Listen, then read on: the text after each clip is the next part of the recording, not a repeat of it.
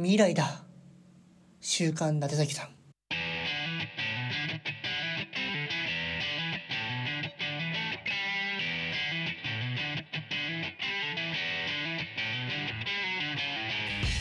だって伊達崎です。この番組は週に一度好き勝手喋っていきつつもリスナーの方に習慣的に聞いてもらえるようなラジオ番組を目指していくトークバラエティーです。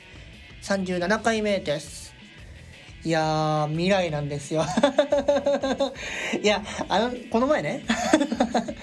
この前ねえっ、とチャージスポットっていうモバイルバッテリーのレンタルなんかシェアリングサービスみたいなやつを初めて使ったんですよ。っていうのもそのその日ね昼間かな、まあ、結構早い時間帯にあの AirPods の充電が切れちゃってて。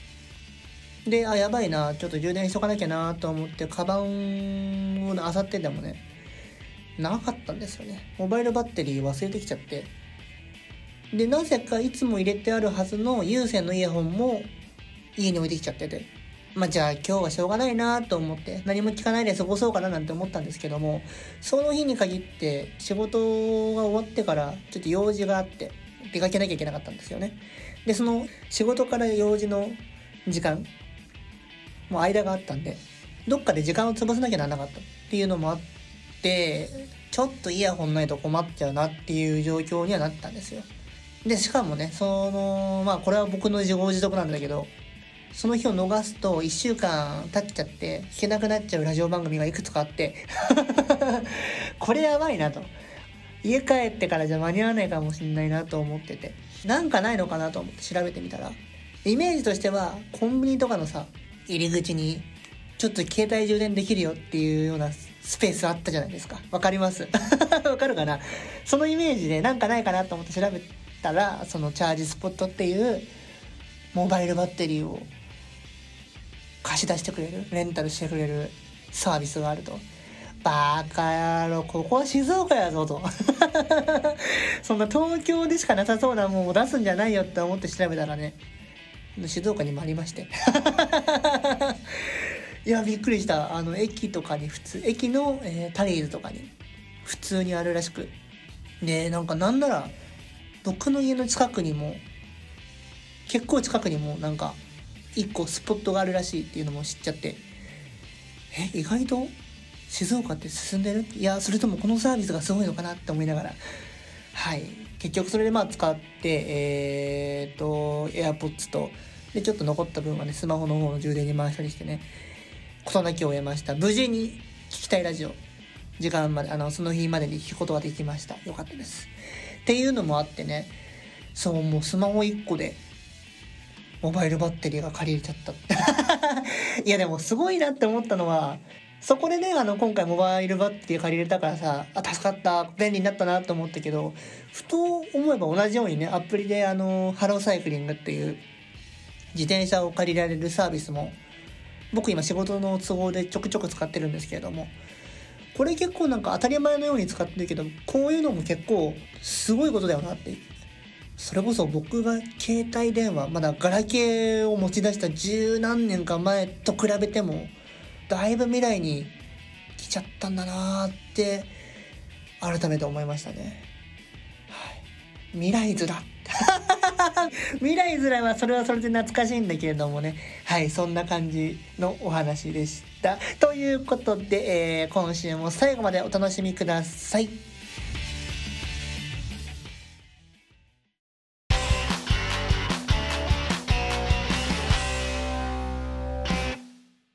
改めまして、だって、伊達崎です。いや、でも、今週一番喋りたかったことが、もう喋っちゃった。いや、本当に感動したんですよ。チャリだけじゃない、自転車だけじゃないんだなって。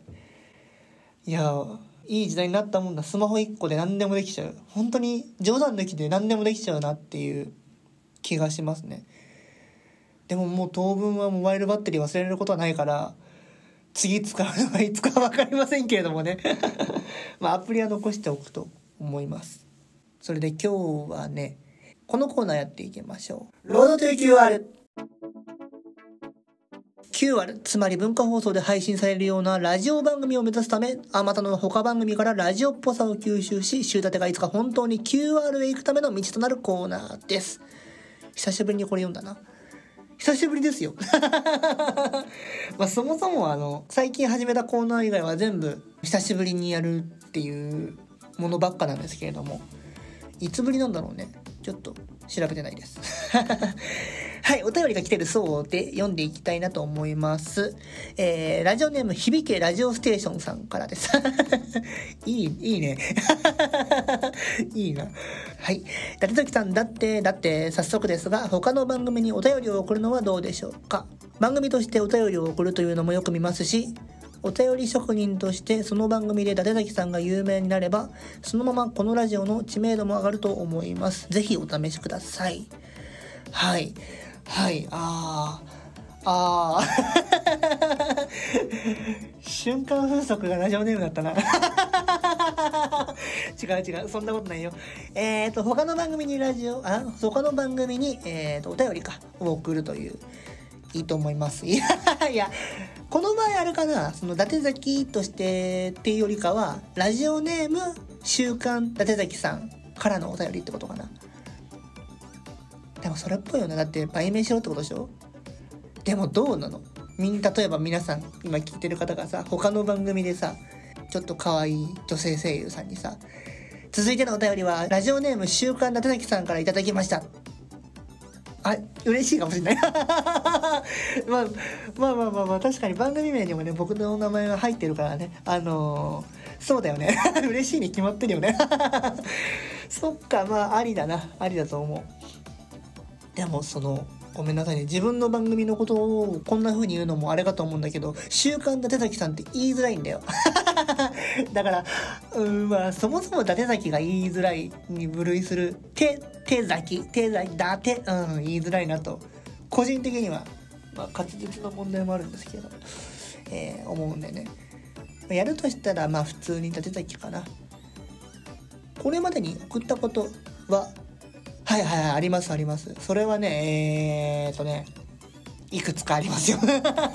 読まれた経験も、あ、でもリクエストだけかな。あの、楽曲のリクエストだけ通って、それで名前を読まれたことはあるけど、お便りらしいお便りを読まれたことは多分ないかもしれない。そんなに送ったことないからね、そもそも。最近だと何に送ったかな。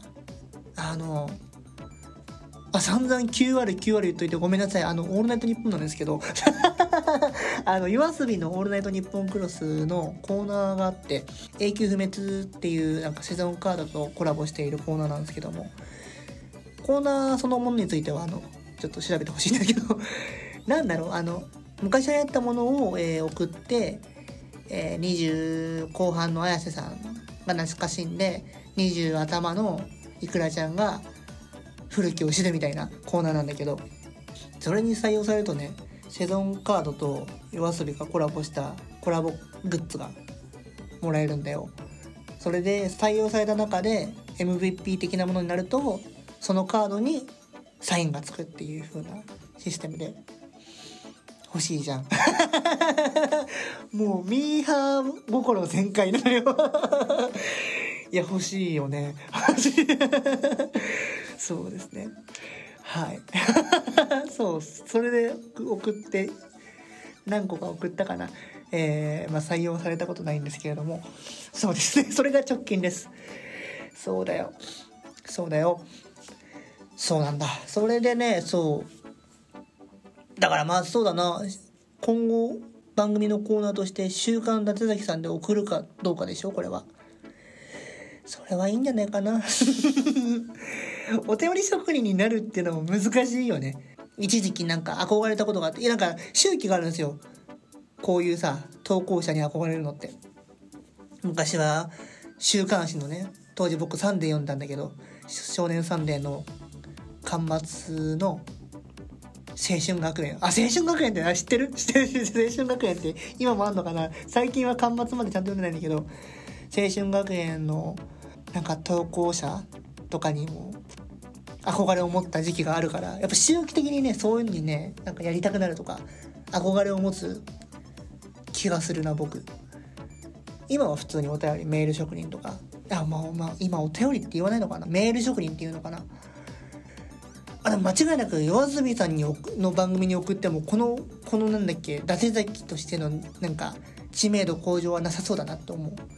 あんまりなんかねこの人がなんか鉄板でよく読まれるっていうのがあの番組あんまない。まあまだ始まって日が浅いからかなっていうのもありますけれどもね、まあ、声優ラジオはねあの本当にあの縦横無尽に送ってる人がいるから意外とあこの番組にもあの番組にも読まれてるっていうのが覚えやすいんだけどもね。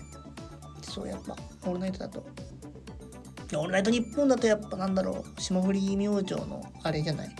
賞レース的な大喜利とか。あとは星野源さんのやつ。ジングル送るやつとか。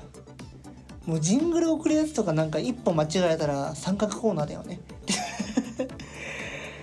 あもう少しでねトライアングルロックフェスティバルが開催されますからね。そちらも楽しみですね。僕はまだ送ってませんけど。まだというか送ったことないけど三角戦士な。三角それもそうだね。周期の話もしたけど。三角戦士に憧れてなりてえってなった時もあったな。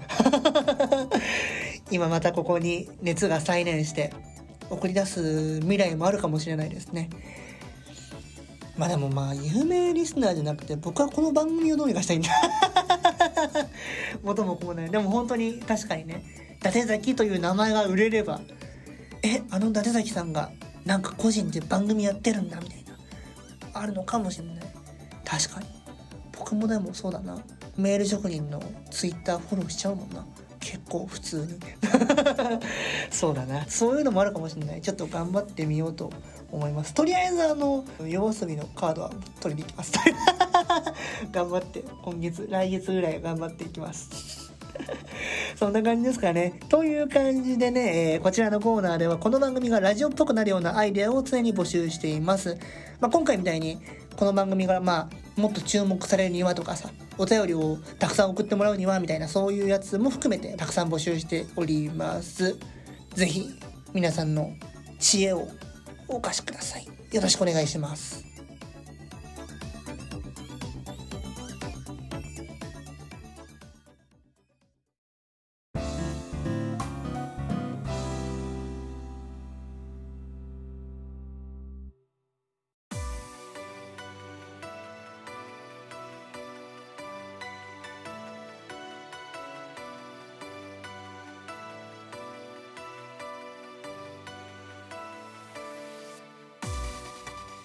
お送りしてきました週刊伊達崎さんエンディングです。番組では皆様からの普通歌番組のご意見ご感想を各コーナーでのお便りをお待ちしてます。